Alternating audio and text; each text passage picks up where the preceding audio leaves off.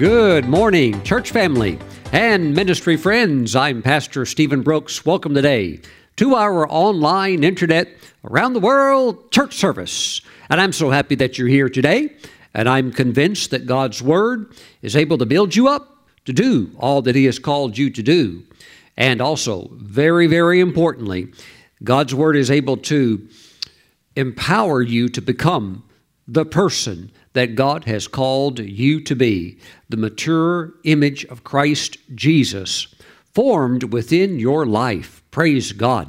Amen. Well, today, let's take our Bibles. We're going to receive the tithes and offerings, and I'd like to share something special today in the offering. Uh, Isaiah chapter sixty, and we have looked at verse one. Let's take a look at it again today. Arise, shine, for your light has come, and the glory of the Lord is risen upon you. For behold, the darkness shall cover the earth, and deep darkness the people, but the Lord will arise over you, and His glory will be seen upon you. Now, this expression of darkness covering the earth and deep darkness the people, or as the King James Version says, gross darkness covering the people spiritually, where evil can be celebrated, where good can be called wrong, and bad can be called good. My friends, we are there. And when you read Isaiah chapter sixty, you are looking at the end-time church, the triumphant church, rising above all of the difficulties that are floating around in the last days. And despite there being gross darkness in the earth, the end-time church is still an overcoming church. It is the golden church. Uh, you could even call it the golden age of the church. Let us not forget that the church birthed in the book of Acts chapter two, there on the day of Pentecost, was actually a church in the stage of infancy. And the church has been growing more and more. And yes, we have to admit that the early church had tremendous uh, manifestations of the Spirit. And we've seen glorious manifestations of the Spirit throughout the beautiful history of the church. But is the end-time church that is destined to experience not only the former rain, which is what Peter preached on the day of Pentecost, the experience of the outpouring of the Spirit, but we, we, my friends, have the former uh, rain and also the latter rain. Rain uh, being uh, a indicator of the Holy Spirit's outpouring upon our lives. Praise the Lord. So, this is the hour of the church. And when you read through Isaiah chapter sixty, you are looking at the church age in which we are now living, the church at the end of the age. This is the church's finest hour. This is also destined to be your finest hour. Don't miss out. Plug into the living Word of God and see what God has for you. Verse three, the Gentiles shall come to your light, and kings to the brightness of your rising. So this, my friends, again, is time for the church to be salt and light to the nations of the world, to those that are outside of Christ, and kings to the brightness of your rising. So there is the rising of the church. Praise the Lord. Now, I would like for us to go over to verse eight, which is an unusual verse, but I want to share this with a prophetic insight, and I want to share something special. Isaiah chapter sixty, verse eight, who are these who fly like a cloud and like doves to their roost? Now, a bird needs a nest. A dove is not just flying randomly. It is flying where? To its roost. Praise the Lord. The Holy Spirit has been doing some amazing things behind the scenes. And there has been a culmination of what has been literally years and years of prayer And also, uh, many opportunities where my wife and I in this ministry were able to sow into the uh, into other good ministries and the good soil of their ministries so that they could take the gospel forth in uh, specialized ways. And now the Lord has spoken to my heart that it's time for the next rising up of the next branch of the ministry, and it's time for its birthing. My friends, we have just received a very special offer to purchase a hangar for the future mission jet that we will one day have, and that day is not far off. But first, before we receive the aircraft, we must have the place to put it. And doves fly where? To their roost. We have an opportunity to purchase a very nice roost. And my wife and I have toured this hangar. It is in excellent condition. It has all of the specifications that would allow us to get up and start it as is. It's ready to go already. And we could bring that aircraft right in there and begin establishing the flight operations. But my friends, first we need the roost. We need the hangar, praise God. And it has been presented to us, to this ministry, for sale. And my wife and I were out there just a couple of days ago walking through it. And it's an excellent opportunity, but, but it's God's opportunity for this ministry. My friends, the hangar price is four hundred K, four hundred thousand dollars. And I'm believing that between now and Thanksgiving, that we can see God do something special, and that the dove will be able to fly to the roost, that the aircraft will have the hangar, but we've got to get the hangar first. That's the first step. Everything in life is step by step. Everything is progressive. But this is something that I have prayed about for quite some time, and I sense with all of my heart that the Lord is in this. You know, with the messages that I've been teaching lately, there has been an emphasis of the Holy Spirit to never venture into something that God has not called you into. But when God does call you into something, then you must step forward in faith, and especially take advantage of the door that the Lord would present. That is a door that is originated and authored by Him. And that's what we're endeavoring to do. Praise God.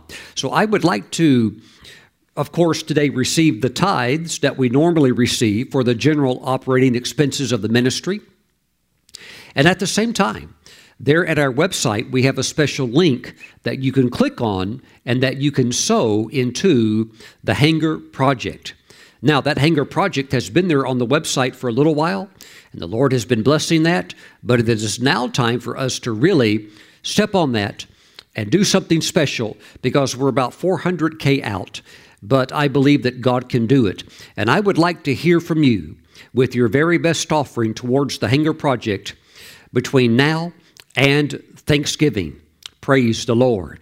Thank you, Lord Jesus. Let the Holy Spirit speak to your heart right now as to what He would have you do. I believe that every offering counts.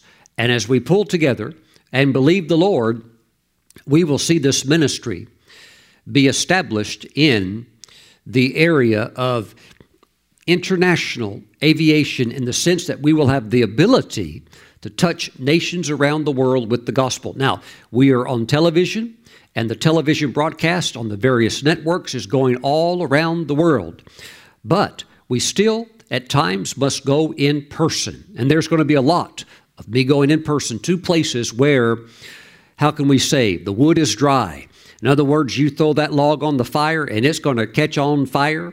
And that's what we're coming to do, to bring the fire to dry wood around the world. And many of these places are in undeveloped nations where the people are desperate for divine intervention, and they want to see the power of God. And when seeing the glory of God, then of course, so many of them give their hearts to the Lord as well. And we want to build up the church, but we also want to win the lost. This ministry is under divine mandate to win one million souls to the Lord. I don't take it lightly. I don't put that on the website because that looks like a neat banner or something like that. No, we're, we are completely sold out to this purpose and to this cause. So this is a divine commissioning to step into this new branch of the ministry, the aviation ministry, and it begins with a hangar. My friends, I'm going to be praying for you that the seed that you sow touch, touch the miracle power of God.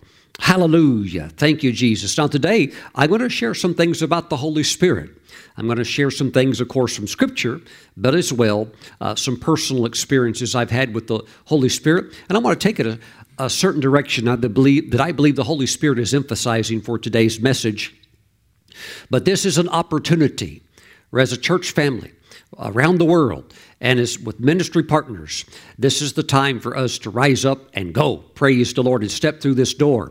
Now, if you're watching and you're just saying, well, Pastor Stephen, I'm just here to enjoy today's message, you still can have the opportunity to sow into this, this soil, into this project. And I believe absolutely that God will bless your seed. I'm believing for the hundredfold return, which is God's very best return multiplied upon the seed that you sow. Praise the Lord. So, my friends, there is gross darkness, yes, in the earth, but the glory is rising. This is your time to shine. Arise, shine, for your light has come. Listen, the church is not going back into a cave. The church is not going back into the Stone Age. The church in every aspect concerning ministry, concerning the various career fields of education, of medicine, and science and so forth, the church is going forward on all fronts, including technology and the leading things that God is releasing in the earth today. You're not going back into some kind of primitive state. You're going forward into the fullness of God's glory. Praise the Lord. So thank you for standing with us as together this ministry moves forward and takes advantage of this golden opportunity presented. And I believe with all of my heart that we're going to see it take place. I would like to hear from you on this special project between now and Thanksgiving. Praise the Lord. That's November the twenty-fifth. Praise the Lord. Now, let me pray over your tithes.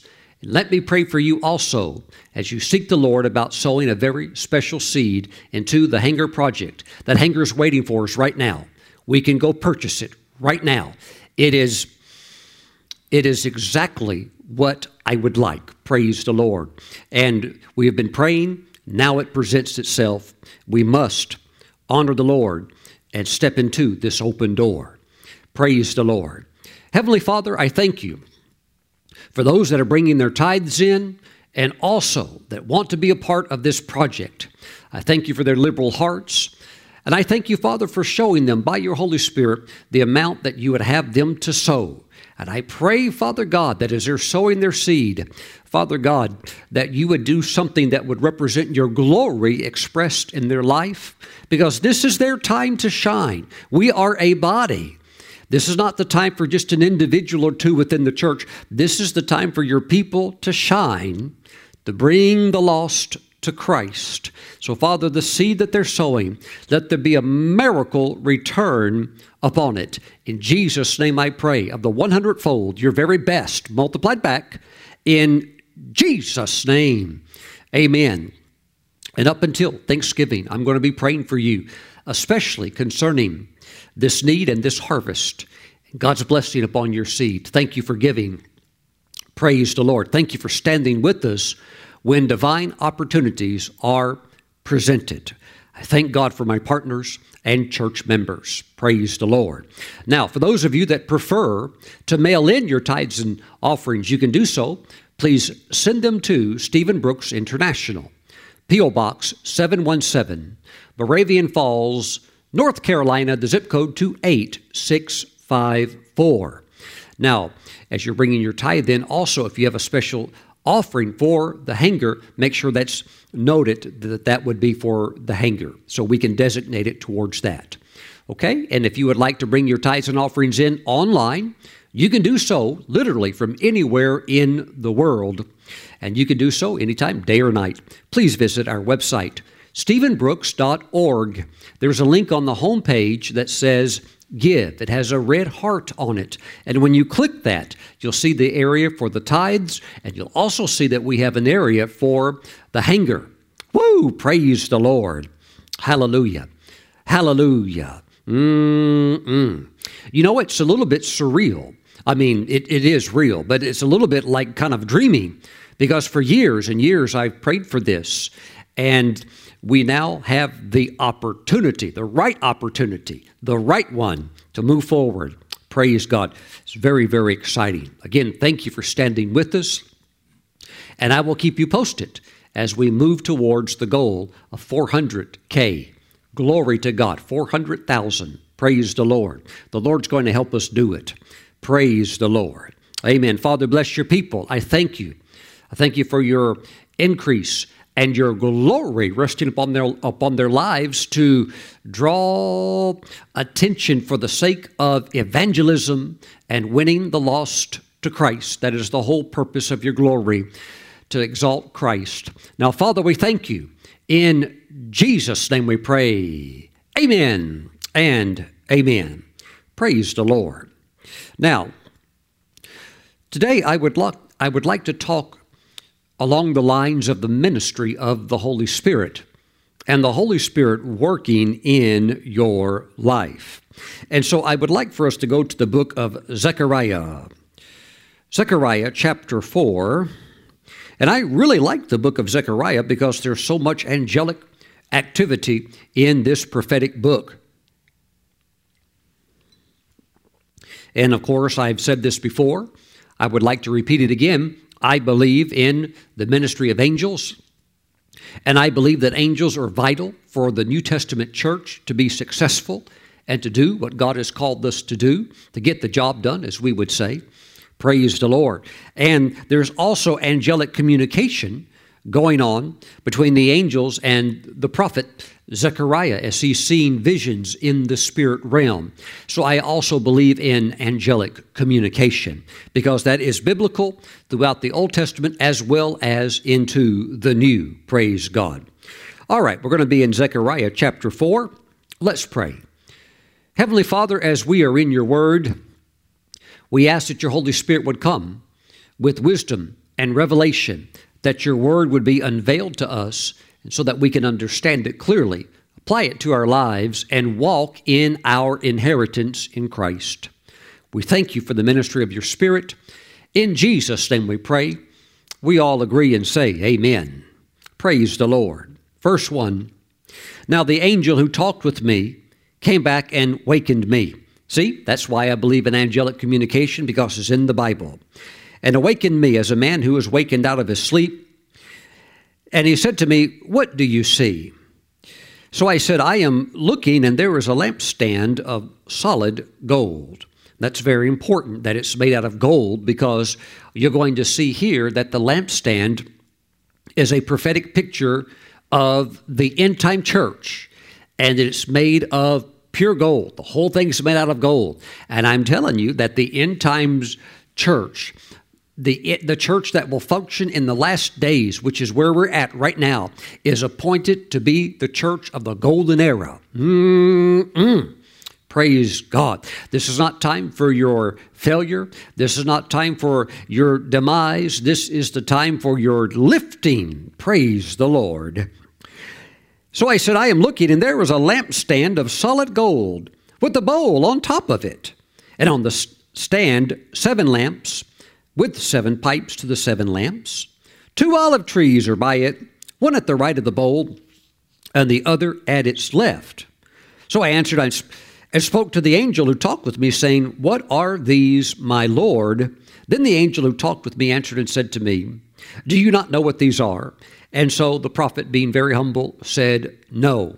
And then revelation, understanding began to flow to him. Praise the Lord. Now, what we see here in the Old Testament is that the lampstand here would symbolize the nation of Israel. And you had two primary offices that are being represented here by the two olive trees. That would be the office of the king and also the office of the priest. And they are flowing, the, the olive trees are causing the oil to flow into the receptacle, and then the receptacle is feeding uh, the various branches of the menorah, representing here the nation of Israel. By the way, the national symbol of Israel is the menorah. Okay? And so it would be represented by the two olive trees providing the oil. That again is the, the offices of the king and priest. And during this time, you had Zerubbabel, who wasn't really titled as a king, although he is the grandson of the king, but he's returning from captivity, and his official title is governor, but he really is in a kingly position. So he would be functioned as the king. And then you have Joshua, who is operating in the priest office as that of the high priest. But as we move into the church age in which we are now in, and we are at the end of this age, we see that the church is represented by the golden lampstand. Therefore, we know that the church is called to a high calling. And we also know that things are different now with these offices of king and priest as revealed in the last book in the Bible, the Revelation of Jesus Christ. We see in Revelation chapter one, verse five, "And from Jesus Christ, the faithful witness, the firstborn from the dead, and the ruler over the kings of the earth, to him who loved us and washed us from our sins in his own blood, and has made us kings and priests to his God and Father. To him be glory and dominion forever and ever. Amen." I'm telling you, there's kingly anointing in you. There's priestly anointing in you. It says that we have been made kings and priests to God, our Father. Blessed be the name of the Lord. I'm, I'm excited about that, because there's a big difference between the Old Testament and the New Testament. And we know that great difference is basically that in the Old Testament, everything was pointing to Messiah. And we know that Jesus Christ is the Messiah, the Savior of the world. He came and gave his life as a ransom for the lost to be saved. As it again says in verse five, "To him who loved us and washed us from our sins in his own blood." Whoo, praise God. So everything in the Old Testament, setting things up and looking forward to the coming of the Messiah. And he has come, he has accomplished his work through his death, burial, resurrection, and glorious ascension. Praise God. So now, we are in the new covenant, ratified through the precious blood of Christ. And we have also uh, th- this big difference where now the Holy Spirit of God lives on the inside of the believer. Yes, we are now in this role, functioning as kings and priests unto our God. Hallelujah. And the Holy Spirit is now here. He's in us. And so we have the presence of God potentially that we can walk in all the time. And we are called to walk in the Spirit. And to walk in the Spirit takes a real balance. Praise the Lord. We see that with the pineapple. If you ever try one of the fruit of the Spirit, if you ever take a pineapple and try to just stand it up, it'll fall to the left or right or forward or backwards. So it takes real balance to walk in the fruit of the Spirit. Praise God, with self-control and so forth, and, and patience and everything. But my friends, we are called to walk in the Spirit, and we are called to enjoy God's presence twenty-four seven. Praise God. And when you look back at the Old Testament and you look at the law of Moses and you look at what we would now call Judaism, you see that Judaism in essence focuses on the rules and regulations of the law consisting of ethics and society uh, rules and structure and so forth, how to conduct yourself, how to live your life, how to live together with others. We have the Ten Commandments and so forth. But really, there was not a focus on the presence of God. Now, God's presence could be sensed. They called it the Shekinah glory, but that was only on unusual occasions. But now you can have the glory of God, the presence of the Lord in your life anytime you live. You don't have to live in Jerusalem. You, uh, you don't have to live at the temple, because that Old Testament temple tabernacle structure is now gone. So you can have the Holy Spirit with you all the time. And when He's with you all the time and you're yielding to the Word and the Holy Spirit as He instructs you how to live in the light of the Word, then you enjoy the beautiful presence of the Holy Spirit. And you realize that it is the Holy Spirit that makes all the difference. Because if you were to go to uh, Israel today or Jerusalem today and talk not only with the secular Jew who's just, you know, interested in making money and living life and wants a successful life, but even, even those that would be Yeshiva students or even the rabbis, and you talk to them, this whole uh, thing about the Holy Spirit, uh, they're not familiar with that. Now, they understand uh, the Ruach of God, the, the breath of God, the Spirit of God. They understand that there is the Spirit of God, but they don't really know about Him, because you have to be born again. You have to be born from above to know the, the fellowship and the sweet communion of the Holy Spirit. So they're very um, much interested in the Holy Spirit, but they can't put their finger on the experience, because you can't get that with rules and regulations, and even by following the precepts and commandments of the law.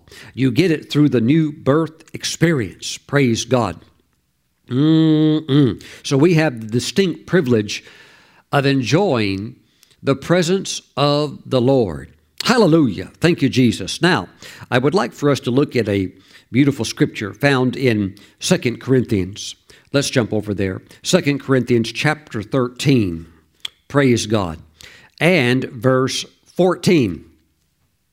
The Apostle Paul tells us that the grace of the Lord Jesus Christ and the love of God and the communion or fellowship of the Holy Spirit be with you all. Amen. Now, I'm not the only one who has noticed that distinct signing off of the Apostle Paul in his second letter to the church in Corinth is such an unusual statement. The communion of the Holy Spirit, or the fellowship of the Holy Spirit, is something that God wants us to enjoy. And it's a beautiful thing where you don't have to carry around uh, the Ten Commandments and have them in front of you all the time. Why? Because the Spirit of God writes them on your heart, and He's with you all the time to help you walk in the light of God's Word. I don't have to have the six hundred thirty-three uh, rules and regulations all laid out. I've got the Holy, I've got the Word, but I've got the Holy Spirit with me all the time. And the Holy Spirit goes even beyond the letter of the law. The Holy Spirit allows you to be sensitive to Uh, mood, and sensitive to the way that you present yourself, and sensitive to the way that you listen to others, so that it's not just about rules and regulations. It's about the way that you live your entire life. And He's there with you at three o'clock in the morning. He's there with you when you wake up to get your morning breakfast or your morning coffee. Praise God. And He's leading you and guiding you all the time. Praise the Lord. And it is true that when you begin to understand this, you begin to see what was endeavoring to be unveiled through the prophet Zechariah, that it's not by might, it's not by power, it's by the Holy Spirit. Praise the Lord. Again, let's jump back over to uh, Zechariah, and uh, we'll go back to chapter four. And we have verse seven. Who are you, O great mountain? Before Zerubbabel, you shall become a plain, and he shall bring forth the capstone with shouts of grace, grace to it. So we see that the Holy Spirit, with His power, with the anointing, with, with, with the release of grace, grace, can cause any mountainous situation in your life to be laid flat, and also so that you get the job accomplished. They had started rebuilding the temple. It was destroyed in the days of Solomon. So they laid the foundation for a new temple, and they begun the work, but then persecution arose and it lay dormant. The work stopped for fourteen years. And the Lord wasn't happy about that. So he sends prophets, and the prophets begin to stir up the people once again to complete what God had assigned for them to do within their generation. And sure enough, through the prophesying of the prophets and through the anointing of the Spirit, they completed the rebuilding of that temple. And you're going to get everything done that God has called you to do, but it won't be by your might or by your power, although you will fully apply yourself to the best of your abilities, but in the same way, it will be by the Holy Spirit. And we see that again in Zechariah chapter four, verse six. So this is the hour, this is the time of the lifting of the church as the golden lampstand. Praise the Lord, for the world to see. See, the church is as on a hill, a bright light, proclaiming the gospel. We are light. We are salt. We illuminate. We help people to see the, the distinctive difference between spiritual light and spiritual darkness, good and evil. And we also, because we're salt, we preserve. And salt keeps things from rotting. It keeps society from rotting and becoming complete filth. Praise the Lord. So my friends, this is not something that we hide. God is lifting up the church, and the church is coming into the fullness of the golden age. Woo, praise the Lord. And when we get our job done, we are going to preach the gospel to all of the earth, and then we will wrap things up and go to be with the Lord. Look at the Gospel of Luke chapter twenty-four. Praise the Lord. Luke twenty-four, and let's go to verse forty-nine. Jesus said, "Behold, I send the promise of my Father upon you, but tarry, wait in the city of Jerusalem until you are endued with power from on high." The church must have this power, and it's this power of the Holy Spirit that enables us to be transformed into the glorious bride that Christ will return to take with him. Glory to God. Look at this very clearly in the book of Ephesians, chapter five. Ephesians chapter five, and let's drop down to verse twenty-five. "Husbands, love your wives, just as Christ also loved the church and gave himself for her, that he might sanctify and cleanse her with the washing of water by the word." Anytime you're in the word, meditating on the Word, studying of God's Word, the Bible, you're washing your mind. You are cleansing your mind. Praise God. That's something that we need to do on a regular basis. Verse twenty-seven, "that he might present her," that would be the church, "to himself a glorious church." Please, my brothers and sisters in the Lord, understand that Jesus is not coming back for a defeated church. He's not coming back for a church that's wiped out, where at the very last moment he bails them out because you're so defeated. No, he's coming back for a glorious church. I am telling you, the end time church is the glorious church, the golden church, the golden age of God's people upon the earth. Praise the Lord. "That he might present her to himself a glorious church, not having spot or wrinkle or any such thing, but that she should be holy and without blemish." Well, Pastor Stephen, I, I feel like I've got a few wrinkles in my garment. Well, then that's what the Holy Spirit helps you with. He's the hot iron that's applied to your wrinkle clothing. And he's going to turn up the heat to get the wrinkles out. Praise God. So that your robe of righteousness is ready to go. Praise the Lord. And so that you're up and functioning in the fullness of God's will and plan for your life. And it's the Holy Spirit also working to remove not only the wrinkles, but also the spots. Because you could have a stain on your garment. And even if everything else is clean, if you have a stain right here, all eyes, everybody else, they're going to look right at that stain. And that represents also, the stain would represent sloppiness. Nobody goes out into a, uh, a crowd and just walks around acting like everything's normal when there's spaghetti sauce all over their shirt, because that tells you that something's not right. So that has to be removed. And that spot remover of the Holy Spirit is like bleach that will cleanse it completely white so that it's pure and it's just the way that it's supposed to be. And that is the work of the Holy Spirit. As you read the Word, and there's that washing of the Word, the Holy Spirit illuminates that Scripture and literally makes it where you're eating the hidden manna out of the golden bowl, and you're saying, my God, this is, this is life. It is. It is the Word of God. This is not ink on paper.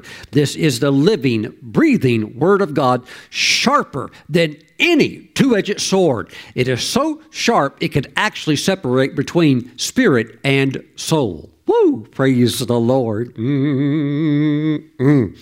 Thank you, Jesus. So the Holy Spirit, my friends, is working. But notice the importance of the Spirit of God, or even Jesus told the apostles, even after th- over three years of training, of being with them daily for over three years, it wasn't time to send them out completely, uh, just ready to go. He said, you must wait in Jerusalem until you have been endued with power from on high. Mm-mm. Thank you, Lord Jesus. Look at this in a different facet in the Gospel of Matthew, chapter three. And let's go to verse sixteen. When he had been baptized, Jesus came up immediately from the water, and behold, the heavens were opened to him, and he saw the Spirit of God descending like a dove and alighting upon him. I'm telling you, the moment that happened, the moment the Spirit of God came upon his life, his whole world changed. Because up until that time, he's the carpenter. Oh, yes, he had he had some special moments, like when he was at the temple, and he's asking questions and answering questions there at the temple with the uh, religious experts. But still, he was pretty much in the shadows. He was only known as the son of Joseph and as being the carpenter.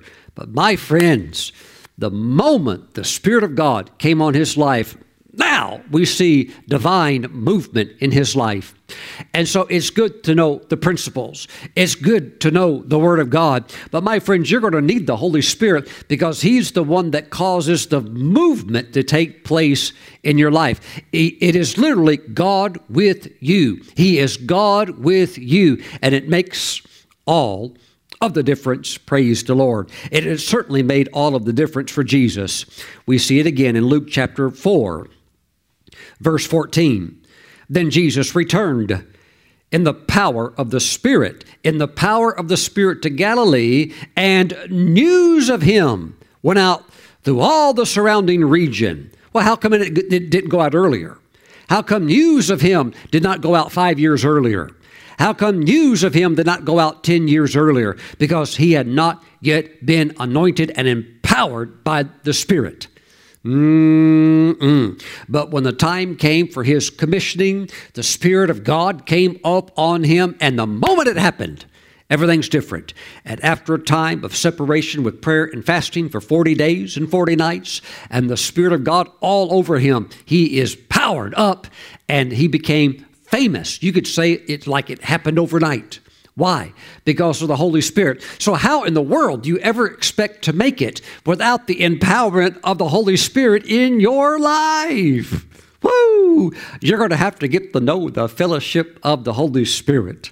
Mm-mm-mm. Because he is directly responsible for the lifting of God's people and for the fulfillment of impossible task. Not by might, nor by your own power or ability, but by the Holy Spirit. He's the one that brings the grace, grace, so that the capstone is laid and that the finished product can now be seen to the glory of God. Watch him do it in your life.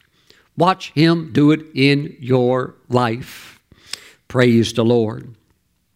The Holy Spirit is so precise in leading us. And we see, of course, that on Acts chapter two, the day that the disciples were all gathered together, one hundred twenty of them in the upper room, and the Holy Spirit fell in great power upon them. And then they went out, empowered by the Spirit. Suddenly pre- Peter is preaching like another man, and the other apostles begin to operate in what the Lord had called them to do in fullness. They begin eventually to go to different assignments, different places. Hallelujah. What a beautiful thing. I've been various places, even in India, where the Apostle Thomas went as far as India. He was actually martyred in India and uh, was buried in the land of India. But it is true also that they say that he even ventured into Pakistan, and he even mentioned, uh, excuse me, uh, traveled and ministered briefly in what we know as modern-day China, and then came back and completed his ministry there in India. But even at his gravesite, there's markers today. They're in Chennai, sometimes called Madras, the old language uh, for the city, because that city is thousands of years old. Um, there's markers where Thomas is buried, and there's a list of all the blind people that had their eyes opened. It gives numbers, statistics of all the cripples that were healed. I mean, he had a powerful, powerful ministry, all of this because of the Holy Spirit, and they were sent out. So you don't have to stay in Jerusalem anymore. It's not localized. It's not centralized. He's with you anywhere you go. Praise the Lord. Thank you, Jesus. And those men went out and they turned the world upside down. And the Holy Spirit is still moving today all over the world, doing beautiful things to exalt Christ, to draw men to Christ, so that they might be saved, and so that they might walk in the good things that God has planned for them to enjoy and experience. Praise the Lord. So the Holy Spirit was impressing upon my heart that in this, in this season that we're now in, we need to pick it up a little bit in a certain area. It's kind of like if you're running uh, and you, you're going to have to pick the pace up a little bit. I believe we need to pick the pace up in this particular area. And let's take a look at it in Psalm sixty-seven. We're now going to Psalm sixty-seven, because the Holy Spirit, he is able to discern the will of God. He can search into the deep things of God and take them and reveal them to you. Praise the Lord, so that you can walk in it and enjoy it. Psalm sixty-seven, verse three. Let the peoples praise you, O God. Let all the peoples praise you. O let the nations be glad and sing for joy. And you shall judge the people righteously and govern the nations on earth. Let the peoples praise you, O God. Let all the peoples praise you. Then the earth shall yield her increase. God, our own God, shall bless us. My friends, we're in a place right now where the Lord wants more praise. Why? Because the Lord has great plans for your life, and he wants praise to be a great part of your lifestyle. Not just a, uh, you know, happy moment type thing, but he wants you to begin to merge into the river of praise. Praise the Lord. Hallelujah. How can you really tell if another person is born again? I'll tell you what, you start praising and worshiping, you can find out real quick if they're real or if they uh, are a spy agent that's a plant to, uh, uh, you know, arrest everybody in your secret church meeting. But I tell you what, you start praising the Lord, you can't, there's a place in the Spirit where it, when it begins to pour out of you, praise begins to pour out of you, you cannot fake that. Praise the Lord. Mm-mm. Oh, there's uh, fake demonic tongues. There's counterfeit, all kinds of stuff. There's there's people that, that fake worship and fake praise. But when you're really in the Spirit, it is powerful. It's beautiful. And also there's a unity where you all link together and heaven begins to open over your life, because the Lord Jesus Christ inhabits, he dwells among the praises of his people. And when he's there, there's power. Glory to God. And so the Holy Spirit was showing me that we need to be increasing our praise to Jesus and to God, that we might glorify the Lord and praise him more consistently. And also notice here in verse verse five, let the peoples praise you, O God, let all the peoples praise you, then the earth shall yield her increase. I believe that when we are in a heart of praise, not grumbling, complaining, but we have a heart of praise, I believe from Scripture and also from personal experience, it plays a tremendous positive impact upon our harvest. And when you sow seed, you think, well, how do I water the seed? Well, in physical farming, when you sow a seed, you have to put water on it so that it will grow and that it will be, you know, grow up and do what it's supposed to do. We uh, had a few bare areas or low places around the ministry property, so we had dirt uh, placed in those low, low areas to bring them up level. And then it was covered over with seed and straw. But that's not enough. You have to uh, put water on it regularly. Well, that was done, and now those places are green, green, green. Everywhere it's green. Praise God. But my friends, your praise is the water upon the seed that you sow. And when you praise the Lord, you are watering your seeds so that you can receive miracle harvest.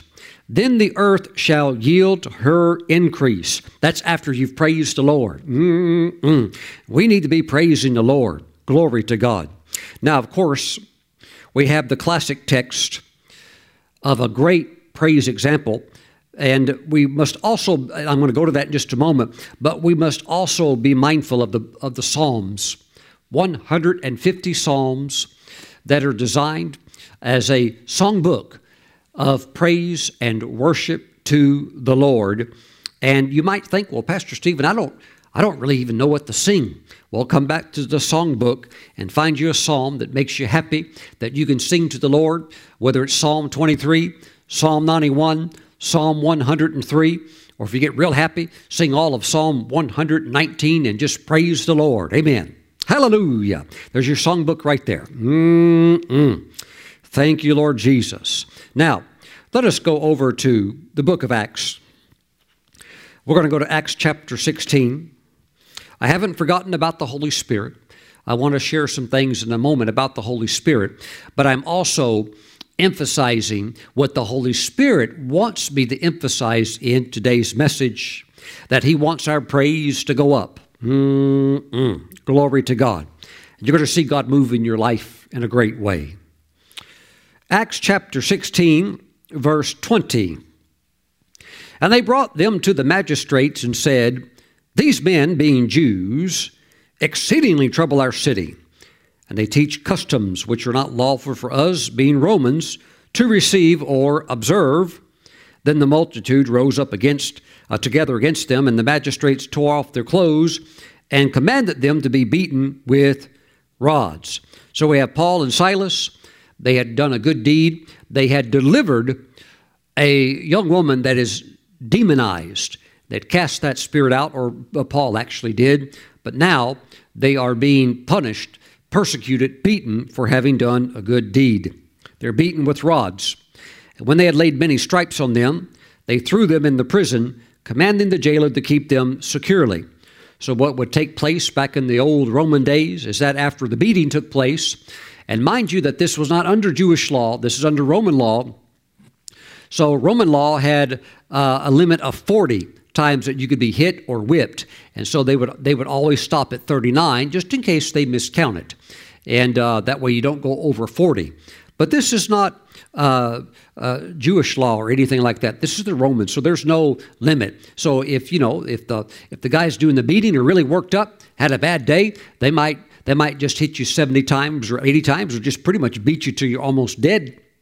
And then after they'd done that and your back's all tore up, you have big gouges all over your back, and, you know, deep, deep wounds and deep gouges. Then uh, they would take a bucket of salt water and they would throw that on your back. That way, you know, that would keep uh, uh, the maggots and stuff like that off of you. And that's about, that's about all you got. Then you were locked up and you just wrote out your sentence. But this is amazing what God is going to do here. Verse twenty-four, we see that the jailer, having received such a charge, he put them into the inner prison and fastened their feet in the stocks. So their feet are locked down. They're not going anywhere. Verse twenty-five, but at midnight, Paul and Silas were praying and singing hymns to God. You know, the Holy Spirit can move upon you at the most unusual times. And you would think, well, uh, Holy Spirit, I, I, I you, you want me to sing a song right now to the Lord? Yep. Just go ahead and start singing. Mm-mm. I'll tell you what. Yes, there's times you stir yourself up. There is the sacrifice of praise. And even when it's a challenge and you do it, it is yet still the grace of God, the Holy Spirit, that gives you the strength to do that praise. And you may think it took everything you had just to get your hands up, but yet there is that grace to do just that. And that is the Holy Spirit working in your life. I've had remarkable uh, uh, encounters with the Holy Spirit. I uh, I would say some of the rarest encounters I've had with Him were uh, two times when I was at a very low moment, when some things happened that were very, very difficult in my life. And the first time it happened, I had, I had, uh, I had never experienced anything like it, where God, the Holy Spirit, and I knew it wasn't the Father because He's in heaven. I knew it wasn't Jesus. He's in heaven. But I knew absolutely that it was the Holy Spirit. And the Holy Spirit came and grabbed me and held me. Now, let me say this. Before that, I had had various encounters with angels. I had had angels in visions talk to me. And I had had uh, uh, sensations of even bumping into angels. But I have, uh, I had never had a situation like where I was when I was held by the Holy Spirit. It was quite remarkable. Now, I have also had an encounter in the throne room of heaven where the Heavenly Father God, Abba Father God, has taken me and has held me in His arms. And Uh, it's the same thing in the sense God is God. But I tell you, when the Holy Spirit held me that one particular time, it was a different type of uh, comfort that was being released because I was upset about something. So when I, of course, now the other experience when I was in heaven and the Father held me, I wasn't really upset. I was just overwhelmed and happy to be there. And He picked me up uh, and pulled me into uh, his, uh, you know, up against His chest. And I've told about that vision before, you know, these gigantic hands, uh, each hand three times bigger than the pulpit. And He pulled me in and He sat me on His lap. And Almighty Abba Father held me and He said three words that shook my world to the very core. He said, "I love you." And my whole life played before me like in movie segment scenes. I could, I mean, it took me back until I could see events that took place when I was a little boy at elementary school and other events in life. And when God spoke those three words, it ushered divine healing into my, into my heart, into my soul area. And so that was a beautiful experience. But the experience with the Holy Spirit when He held me was a different experience because I was upset. And the Holy Spirit was pouring in, I would call like uh, some kind of supernatural comforting ability. Now, yes, we know that He's the comforter. Oh, but, but when you really encounter Him as the comforter, you realize He is there to remove discomfort, the, the agony that the enemy would try to pierce you with. He is there to bring a supernatural consoling help. And I've had Him do it twice, where He actually came to me and just grabbed me and held me. Pastor Stephen, are you saying that the Holy Spirit has arms? Yes, absolutely. I'm not talking about the Holy Spirit as some kind of ethereal cloud or like Star Wars where you have the Force. You cannot have a Force unless, unless there's a person behind so-called Force, okay? So um, the Holy Spirit is not a force. He's not a fog. Uh, he is the third person of the Godhead deity, Father God, Jesus the Son, the eternal Word, and the Holy Spirit. Woo! Woo! Glory to God. I've had him hold me before. Mm-mm. And uh, you, you sense deeply the love that he has for you. Have you ever had the Holy Spirit sing a song to you before? Mm. I've had the Holy Spirit sing to me before with the most beautiful voice. And he has sung songs to me before. Mm-mm. See, the scripture says, you shall have a song in the night. Pastor Stephen, what do I do when the Holy Spirit would sing a song? Well, you start singing along with him. Praise God. And you'll see that that song will glorify Jesus. Praise the Lord. Mm-mm. So the Holy Spirit knows exactly what you need. He knows which way to take you. And I'm sharing some things today that I believe will open some of you up, many of you up is my prayer, but will open you up to the realm of visions and these glorious type encounters so that you really get at the true meaning of actually what the Holy Spirit is after. Let me, let me explain. When I was younger in the Lord and I would have a supernatural experience, say like a vision, and I could see in the spirit realm and an angel would share something with me, uh, it would be a great experience. But after this spirit experience was over, I was more excited about the encounter than I was actually about the message that the angel came to bring. Mm. Isn't that fascinating? I'll give you an example. I've, I've talked about the time where I met two angels. They were in, they were actually in the back seat of the car. I was in the garage. The car was parked in the garage. I sat in the garage to be quiet so I could pray. I could still hear noise in the, in the house. So I went and sat in the car parked in the garage so I'd have total quietness and I could worship the Lord. And while I was worshiping the Lord, I heard swoosh, and the car, in, in my sensation, it's like I could tell the car went down, like like some weight had been added to the car, and I knew that two angels had come and sat in the back seat of the car. And um, so I, I began to have a conversation in prayer with the Lord. I said, Lord, two angels just came and sat in the back seat of the car. He said, yes, they did. And I said, what are, what are those angels here for? He said, they're here to help you with your times of prayer and fasting. I said, Lord, that's wonderful. I said, what are their names? He said, Joash and Josiah. Mm. I said, thank you, Lord. Mm. Well, uh, I did probably what any of you would do out of curiosity after the Lord had told me their names, and yes, they are sitting back there. Uh, I turned around and looked. I just turned around, and there, sitting in the back seat of the car, were two angels. And I have to admit, it was a little unusual, a little unusual for me, because I'd always heard that angels have golden hair. They all have blonde hair, and they all wear white robes. That's the standard dress code for, for heaven. Well, the first thing I noticed is they did not have white robes on, and that they did not have blonde golden hair. They had black hair, and their hair came down to their shoulders. It was black, just as black as a raven. And their eyes were black also, but not in an evil way, in a very sacred way. They looked like Tahitian pearls, shiny and Uh, beautiful, beautiful. Uh, the, the, to me, the whole thing surrounding it was the spirit of the fear of the Lord. It was very, very sacred. They had beautiful, uh, brilliant eyes. Their eyes weren't dark, but their eyes were black in the sense like they were dark color. Uh, but they were very illuminated, very beautiful. And they had crimson red. I would, the, the robes were not red, but they were crimson. Crimson is a red color. Deep, thick crimson. Uh, a velvety type robes. Woo! Hallelujah.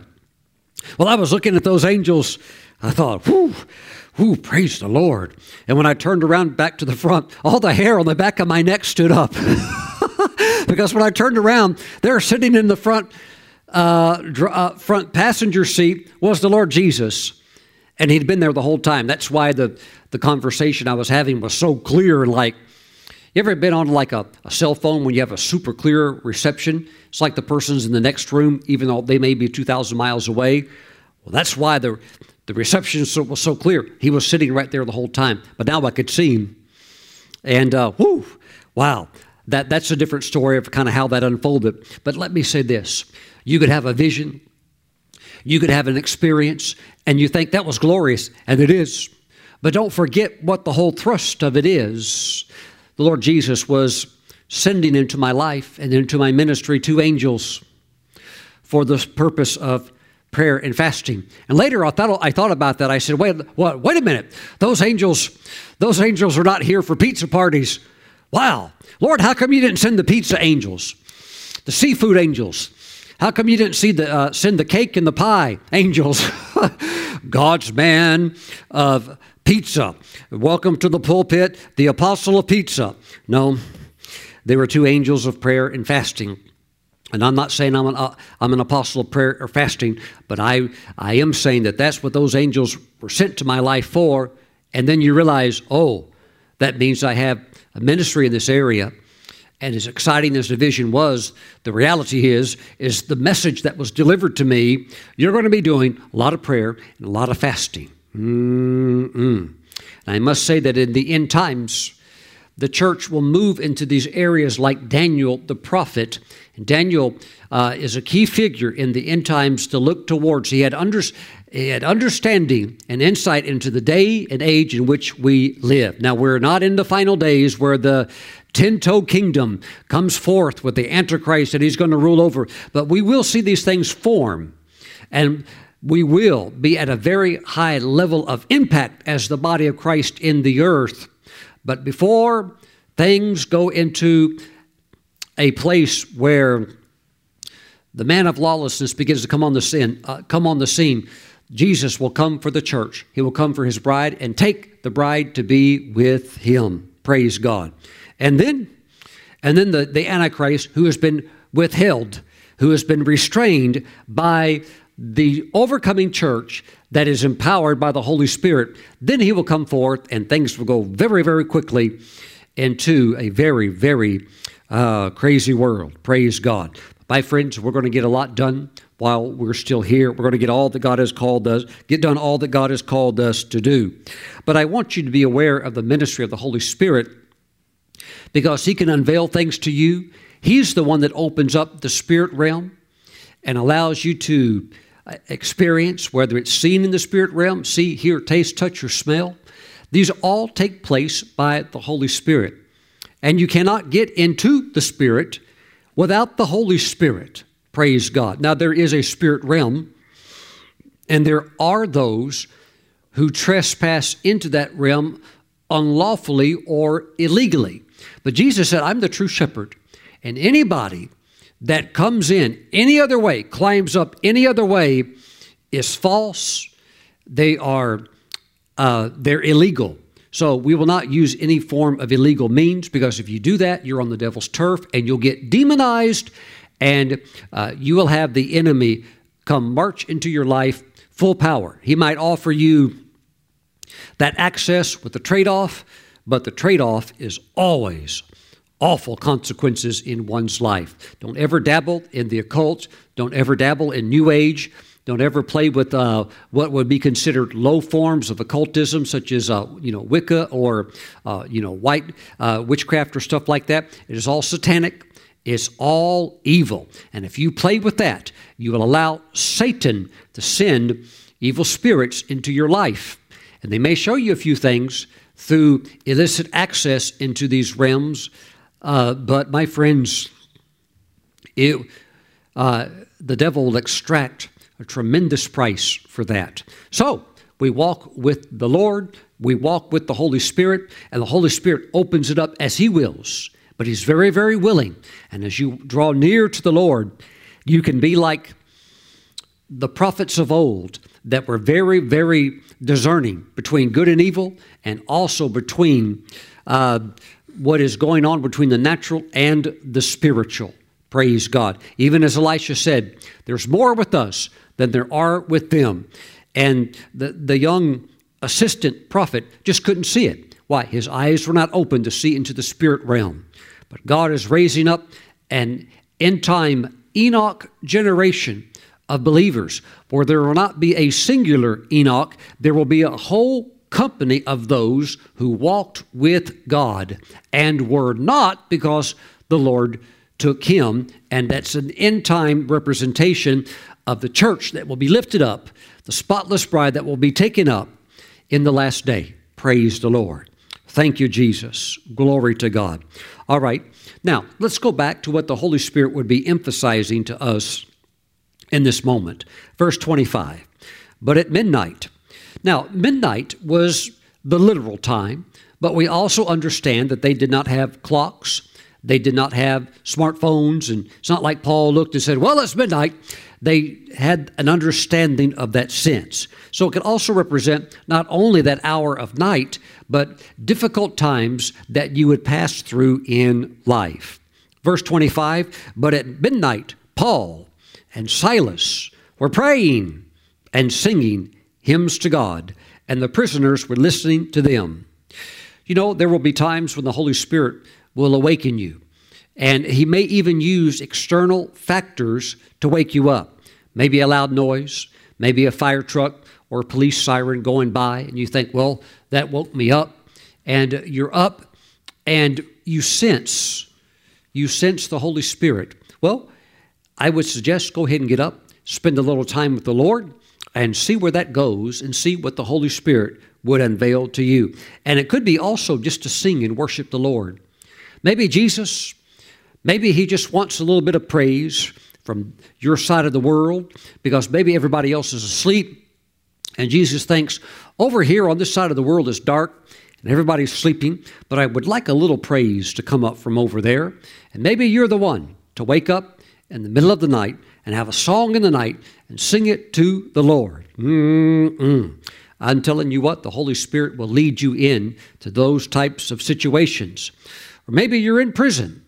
Maybe you're imprisoned falsely, or maybe you're you're imprisoned because things were twisted, and uh, perhaps you did something wrong, but it was uh, it was narrated to a judge in the wrong way, and now you're serving something that uh, should have been minor, but perhaps it's major. You find yourself there. Well, wherever we're at, we want to honor the Lord. And we want to praise the Lord and not grumble or complain, but say, Lord, come on into this situation. Come on into my life, because I'm going to praise you right now.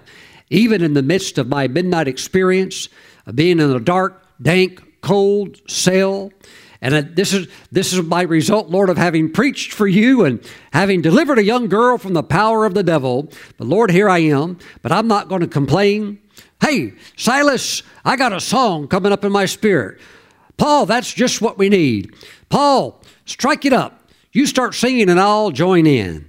And my, my friends, that's what they were doing. They were praying and singing hymns to God, and the prisoners were listening to them. Suddenly, there was a great earthquake, so that the foundations of the prison were shaken, and immediately all the doors were open and everyone's chains were loosed. Your prayers and your praise can cause great breakthroughs in your life, but your prayers and your praise can also cause a shock impact effect where you get hit with the blessing, the power of God, chains fall off of you, and boom, they fall off others that are under that uh, atmosphere or within that that proximity of the release of God's power. And they fell off every single prisoner there in the jail. By the way, church history teaches us that every single person that was in that jail, not only Paul and Silas, but all the others, were let loose. They were, they were set free, and a church was started, and the church was made up initially of one hundred percent former convicts, because they were, every one of them was one of those members that were in that jail when that earthquake hit and the power of God came on the scene. Mm, mm, mm. Praise the Lord. As a matter of fact, Paul the Apostle wrote a letter, an epistle to that very church in the Bible, but I won't tell you which one it was. But that church was originally launched and built with all of its original former members. All of them were former convicts, and they came out of this experience right here. What would have happened? Paul and Silas would have said, you know what, Lord, I don't think this is very fair treatment, the way we're uh, being treated in here. And Lord, we just, I tell you what, Lord, once we get out of this, we're going to have to re rethink this ministry career. We're going to have to rethink this ministry path, because this is, this is, uh, this is very difficult. But no, No, they're all in. And I know that you're all in also. You've committed fully to the Lord Jesus Christ all the way, all the way. And my friends, we just need to be those that praise the Lord.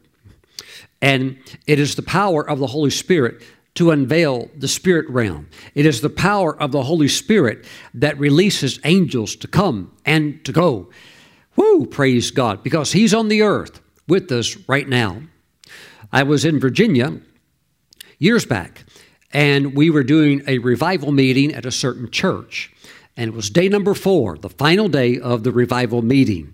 And I was in the hotel room all by myself. My wife and daughter had gone into town to do a few things and also to kind of free me up so I could have uh, more uninterrupted time to pray. So I was all by myself in the hotel room, and I was getting ready for the evening service. And after I'd prayed for quite some time, you know, you get you get everything covered in prayer. I just was kind of finished praying, so now I just started praising. And I just was walking around with my hands up, praising, praising the Lord. Jesus, I worship you. Jesus, I thank you. Lord, I believe you're going to do miracles tonight. Lord, I just give you glory and honor, and I praise you. And right there in that hotel room, while I was praising the Lord, suddenly the whole atmosphere in the room shifted, and the room began to get filled with the glory of God as an angel sent straight from heaven came in to the room and stood two feet behind my left shoulder. And that angel spoke something very special to me. And by the way, this story is recorded in my book, Working with Angels. We have this book available on our website.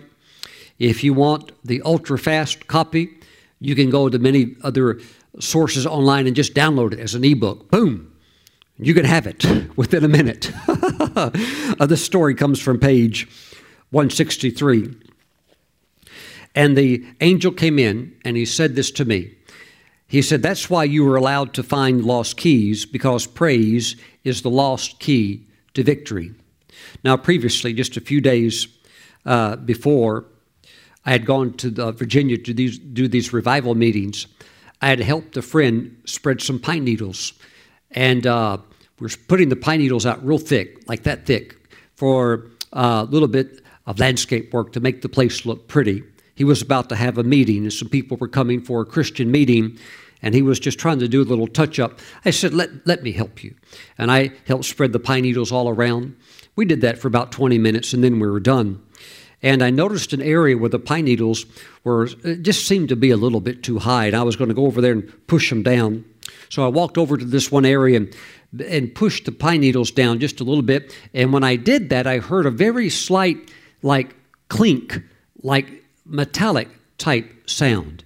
And I thought, well, I wonder, what in the world could, could that have been? And I dug down through the pine needles. Remember, they were about a foot uh, deep. And I dug down through the pine needles, and I saw something that seemed to be a little piece of metal sticking up out of the ground. And I dug a little bit further, and there were my keys to my car. While I was working, when I had started working, they must have just fallen out of my pocket. They landed on the ground. Then they somehow got stomped on and stepped on while we were out there doing things. And you know what? I never, ever would have found those keys. Even if we pulled all the pine needles back, I still don't think I could have found them. But that angel came, and that angel said to me, he said, that's why you were allowed to find lost keys, because praise is the lost key to victory. You know, the whole time I was putting those pine needles out, I was just praising the Lord. I said, Lord, I thank you that I can help out my brother. I thank you for this beautiful weather. I thank you for the Carolina blue skies. Thank you for the Carolina blue. Woo, hallelujah. Jesus, thank you for the meetings I'm going to in just a few more days. God, I praise you. Let me ask you a question. Do you think I would have found uh, those keys if I had not been praising the Lord? Perhaps. Perhaps just because of the goodness and mercy of the Lord. But I have found that when you praise the Lord like that on purpose, just continually, then God does unusual things for you. And you have strange, uh, I would even call them strange encounters with the Holy Spirit. And uh, uh, you try to talk to some other Christians and they're like, I, I don't understand how this stuff happens. My friends, when you praise the Lord, you invite God and his supernatural power to come into your life and to do what you could never do in your own. And that's why we see in Zechariah, it's not by might nor your power. It's by the Holy Spirit. Woo, praise God. He knows everything. He's almighty. Praise the Lord. And as he helps you to worship the Lord, to praise God. Mm-mm. Praise the Lord. Jesus responds with great delight, and so often will not just, will not only do what you desire, do what the need is, so often he goes beyond it. Praise God. You ready for a little bit more? As the Holy Spirit moves in your life, sometimes you'll find yourself doing a little, you're doing things that, um, excuse me just for a moment while I drink some water. Sometimes you find yourself doing some things that might be a little bit on the wild side. Praise God. Uh, not too long ago, just a few months back, I had flown out to California, Southern California, my wife and I, to see uh, my spiritual father. Uh, he's getting on up there in age. He still has strength, still has all of his wit. He's still smart as a tack, still anointed as ever. Uh, but time is marching on. So I went out there to receive a special laying on of hands and impartation from him. We had a great time together. And the Lord's already blessed me. I just, I just knew that the Lord had something special. So we went out there, and um, before he even prayed for me, we were at the, uh, we had a certain restaurant, real, real nice restaurant, high-end restaurant. And uh, we're having a meal together. Myself, my precious wife, and our spiritual father. And uh, while we were there eating, I had to go to the bathroom. I said, y'all excuse me, I'll be right back. And so I went to the bathroom.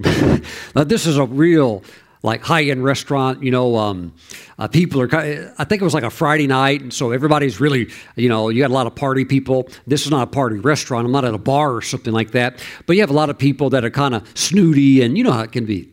And so I'm in this, I'm in the bathroom. Even the bathroom's real nice, you know, granite all over the walls and stuff like that. So I'm I'm in the bathroom, and I'm using the restroom. I went in, into one of the men's stalls, and I closed the door.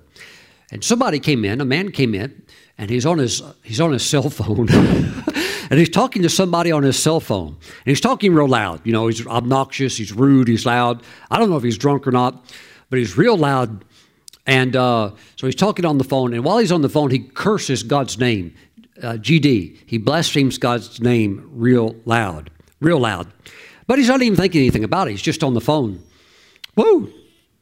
And while he's on the phone talking, the moment he did that, and he blasphemed God's name, and I'm not saying that you should do this or something like that, the Spirit of God came on me so strong, I shouted with everything in me. I screamed and said, glory to God! Praise God for the blood of Jesus!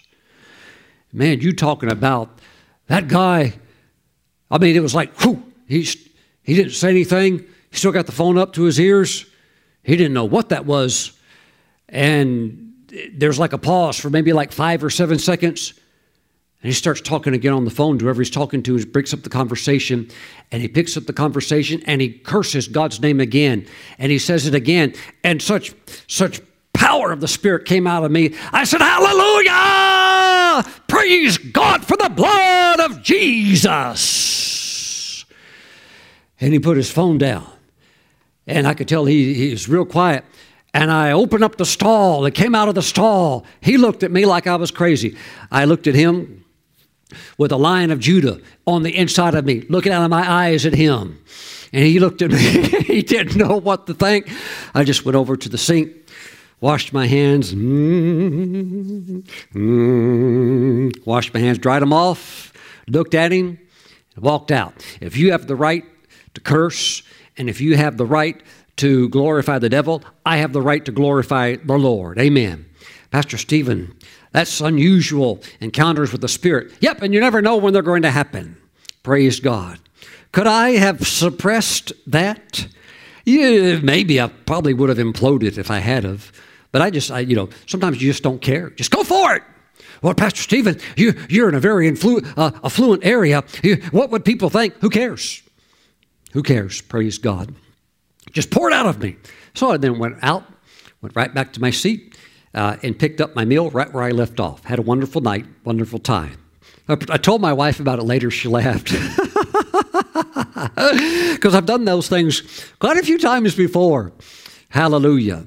One night, uh, this was maybe like twenty years ago, I had gone uh, out to a remote place in a park to, to pray. And I, uh, this was a beautiful park, but it was maybe like two thirty in the morning. And so I had gone over by some bushes and I had knelt down and I was praying. And I was really having a glorious time with the Lord when, when suddenly about, about seven uh, hoodlums showed up. And they came out to literally to vandalize the park. And they started kicking things and they were cursing. They were laughing and they looked like they were drunk. And they were just they were just wild, all, all guys, like seven guys, all wild, probably all in their early twenties. And they were just kicking stuff over and mad and, and cursing. And and, and, I, uh, and the Spirit of God came on me like Samson. And I jumped out of the bushes and I screamed, "Hallelujah!" And it struck every single one of them with terror, with terror. One guy screamed and said, "Oh my God!"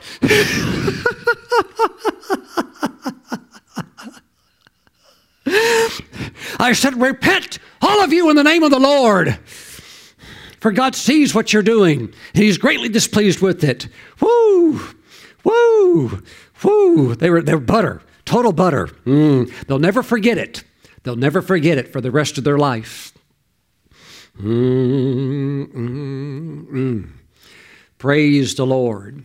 I had a, I had a situation where the Lord thrust me into the life of two young men that almost killed themselves by being drunk. And, whew, it happened. Strangest thing happened at one o'clock in the morning. Knock on the door. I was in a way in a remote cabin here in Moravian Falls on the backside of a mountain all by myself, tucked away on purpose to write, to write and to seek the Lord. And at one o'clock in the morning, there's a knock on the door. A drunk A drunk guy at the door and tells me, "We've had an accident, me and my friend." Well, you know, they'd had an accident, all right. They had almost gone off the mountain ledge and the back axle got caught on a stump. Somebody cut a tree down a long time ago, and that back axle of their vehicle caught the stump, and without that, they would have plunged straight to the bottom. They would have died.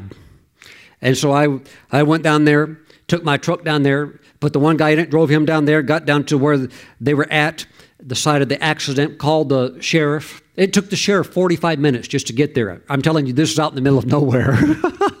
And I laid into him with the gospel. What are you doing out one o'clock in the morning driving around?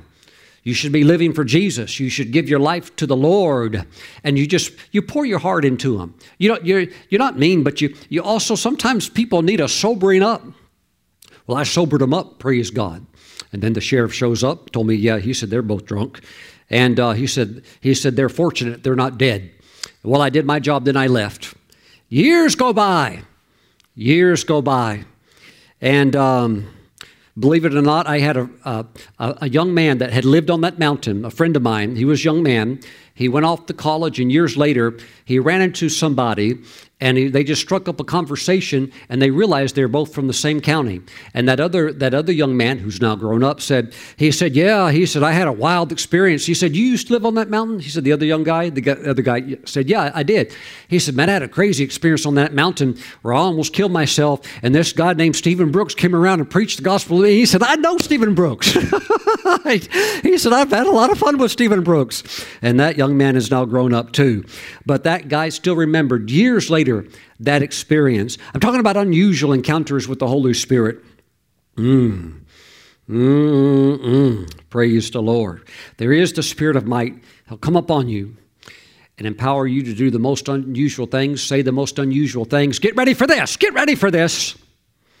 He's going to come upon some of you to dance, to dance, because God wants to do a miracle. And he wants you to dance, if nothing else, because Jesus wants to see you do it. Oh, now, Pastor Steve, now you got to hold on just a moment. You don't, you don't know the kind of a person I am. I'm, I'm reserved, and uh, maybe you're watching me and you're uh, Presbyterian. Maybe you're watching me and you're Anglican or something like that, or, or who knows? Maybe you're watching me and you're Baptist. It doesn't matter. I'll guarantee you one thing. I guarantee you one thing. When you get to heaven, you, you think you're not going to dance? You think when you're on those streets of gold and you realize, I've made it, I'm there, woohoo! You don't, you think you're going to stand there all reserved and dignified. You're going to be dancing all over the place. Mm-mm. So there will be times when the Holy Spirit wants you, He won't force you, but He wants you to worship Jesus through dancing. Dance in advance before you ever see the miracle. Mm-mm. Just dance and praise the Lord. Dance and praise the Lord. Mm-mm. I had the funny thing about two years ago when, maybe it was three years ago when I was ministering in California and uh, uh, started doing my little funny dance at the end of the message. And I was up there preaching and started doing my little, uh, you know, dance or whatever. And, uh, you know, later after that service was over, a guy came that was in that meeting came up to my wife. He said, where, where in the world did your pastor, I mean, excuse me, did your husband learn uh, swag dancing like that? And my, my wife said, uh, Stephen doesn't swag dance. He wasn't swag dancing. He's just dancing in the spirit, acting silly like he does in the spirit. The guy goes, oh, oh, no, no, no. He said, I am a professional swag dancer. He goes, I, I go to dancing competitions. He goes, your husband was doing the, the Carolina swag dance. My wife was like, no, no, he's dancing the spirit. He's like, no, no, no. He, that, he's doing the Carolina swag dance. And would you believe when I got back, When we got back, we drove back into town, there was a big billboard up right by the Holiday Inn that said, swag dance coming next few days. Sometimes you got to dance in the spirit. Mm-mm. You don't have to do no dirty, vulgar dancing like um, the young girl did in front of uh, Herod. No, something, and you don't need to do something and inflame somebody with lust. No, we're talking about dancing in the spirit that will glorify Jesus, jumping, praise the Lord, spinning around, worshiping the Lord. You can do that all by yourself. Praise the Lord. Hallelujah. And there could be times also when the Holy Spirit wants you to do it in church or do it when you're with other believers and sisters in the Lord. Well, Pastor Stephen, I don't know if I can do that. Been, you've been having too much prune juice. Hallelujah. You need to get liberated. You've been drinking too much vinegar. Hallelujah. You need to get happy and dance in the spirit and be free. Praise the Lord. Mm-hmm. uh, hallelujah. These are things of the spirit. These are unusual encounters with the Holy Spirit. Praise God. Praise the Lord. Mm-hmm. Thank you, Jesus. Glory to the Lord. Now, the Lord, Lord wants to do miracles in your life, and He wants you to praise Him. But also, not just because of the miracles, but just because of who He is. Praise the Lord. Just jump up sometime and say, Jesus, I praise you. Start dancing all over your room, all over your room. Praise God. Depression will never touch the believer who will do that. For the believer that will do that, you'll never know dementia or Alzheimer's. Never. Hallelujah. Not when you're up praising Jesus, glorifying the Lord, shouting hallelujah. No, no. The devil cannot keep a man or woman like that down.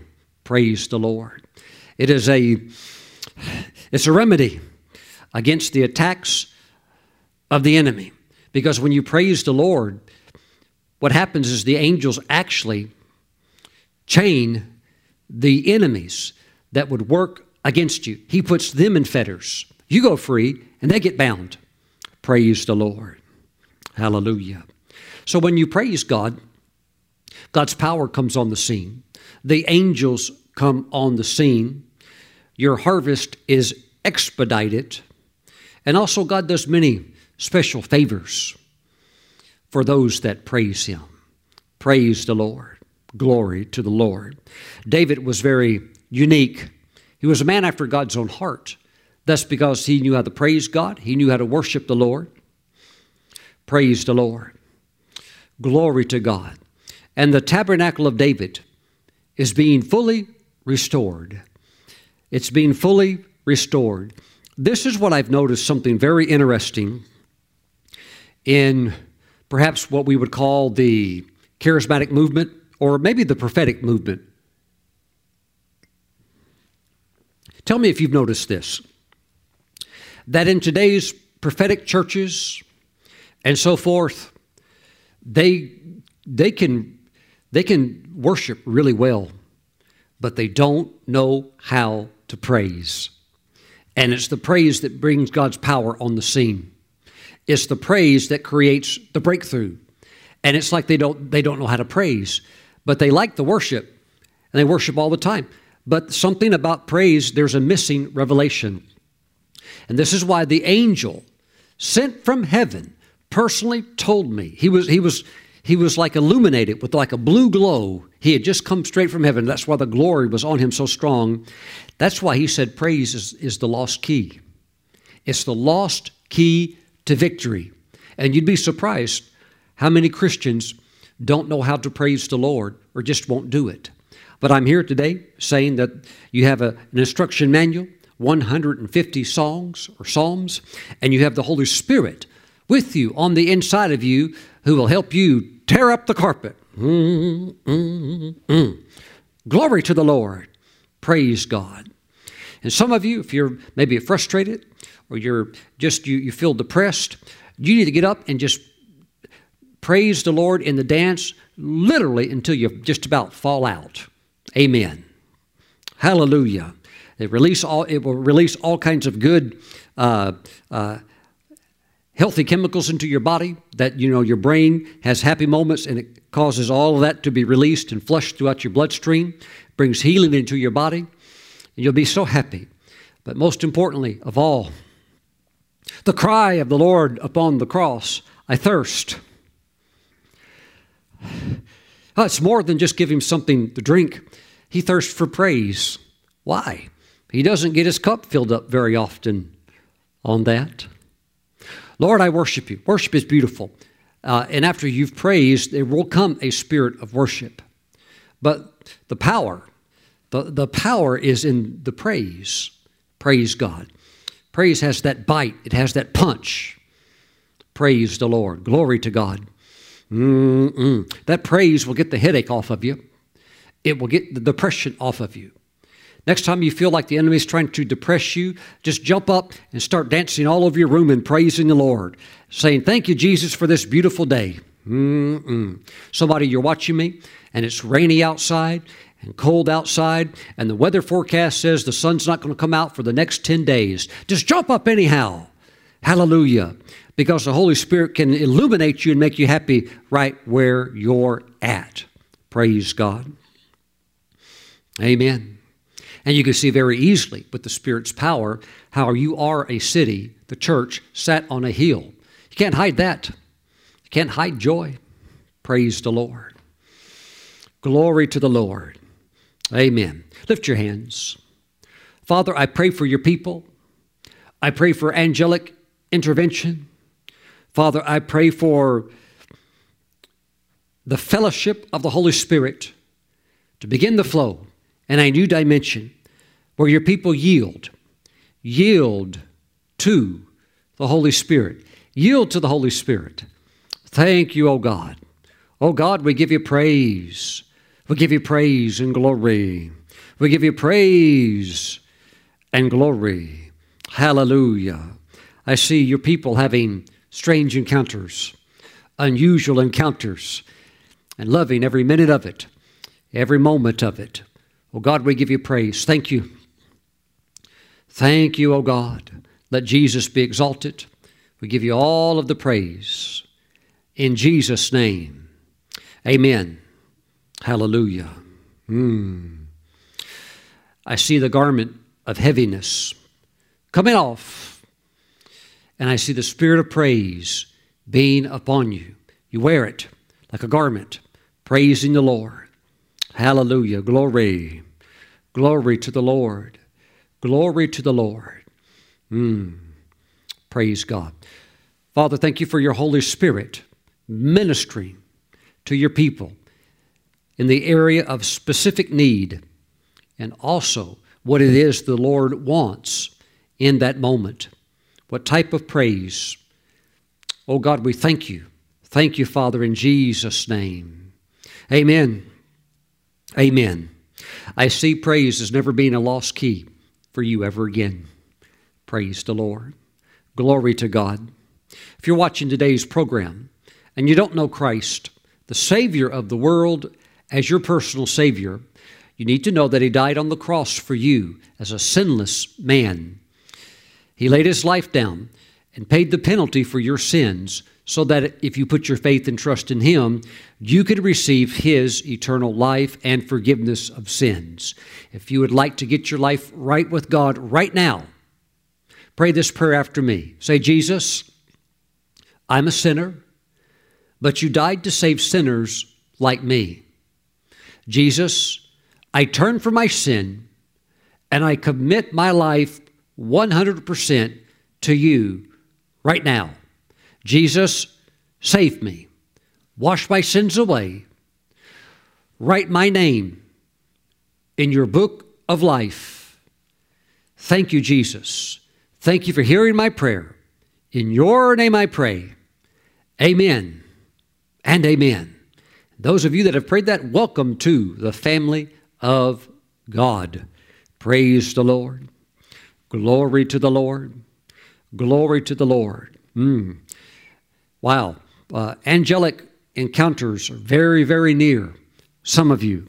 Angelic very, very uh, encounters are very, very near for some of you. Praise the Lord. Glory to the Lord. Praise God. Let's take Holy Communion together today. Grab some unleavened bread and some grape juice, and let's pray.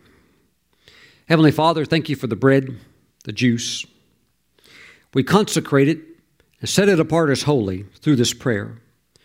And we thank you that this is now the flesh and the blood of Jesus. Father, thank you that we have a glorious inheritance. And we step into that by the power of your Spirit. And Father, we, we follow that anointing of your Spirit to give you praise. We follow that anointing. Thank you, O God. We give you praise, O Lord. Hallelujah. And Father, as we receive the body of Jesus, we thank you that we receive the Spirit's touch, the Spirit's power to move forward, to always be in motion forward. We give you praise in Jesus' name. Amen. Let's partake of the Lord's body. Praise the Lord. Well, Father, thank you for the blood of Jesus. We thank you for forgiveness of sins, cleansing from all unrighteousness through the Lord's blood. Thank you, Father God. We ask that you would forgive us, and we forgive anybody that sinned against us. We give you praise. Thank you, Father God, for your Spirit's power flowing in our lives. And thank you for hearts of praise. Thank you for all that you've done. Thank you, Father, in Jesus' name. Amen. Let's receive the blood of the Lord. When praising the Lord, begin by just thanking him for all that he's done. Thank you for your job. Thank you for your spouse. Or if you're single and you want to stay single, thank you for, thank him for your singleness and him preserving you in that. Thank the Lord for everything that the Holy Spirit will help you to bring up, and give the Lord praise for it. Praise him for everything. Praise him for your health. Praise him for your children. Praise him that he is working in your life, and just give him all of the praise that you can. Amen. Thank you, Lord Jesus. This will keep you fresh. This will keep a strong anointing upon your life. Praise God. And in closing, thank you for standing with this ministry as we move forward and establish this new branch within the ministry, the aviation branch. So thank you for sowing towards the hangar project. And I'll keep you posted as we move towards that completion of that project. I would really like to hear from you between anytime between now and Thanksgiving. I'm going to be praying over all of your special offerings into this project, and I believe that we're going to see the glory of God manifest it, and we'll be able to step through this open door. Thank you for standing with us. Praise God. Okay, go praise the Lord. Go fellowship with the Holy Spirit. And I'll see you back next time.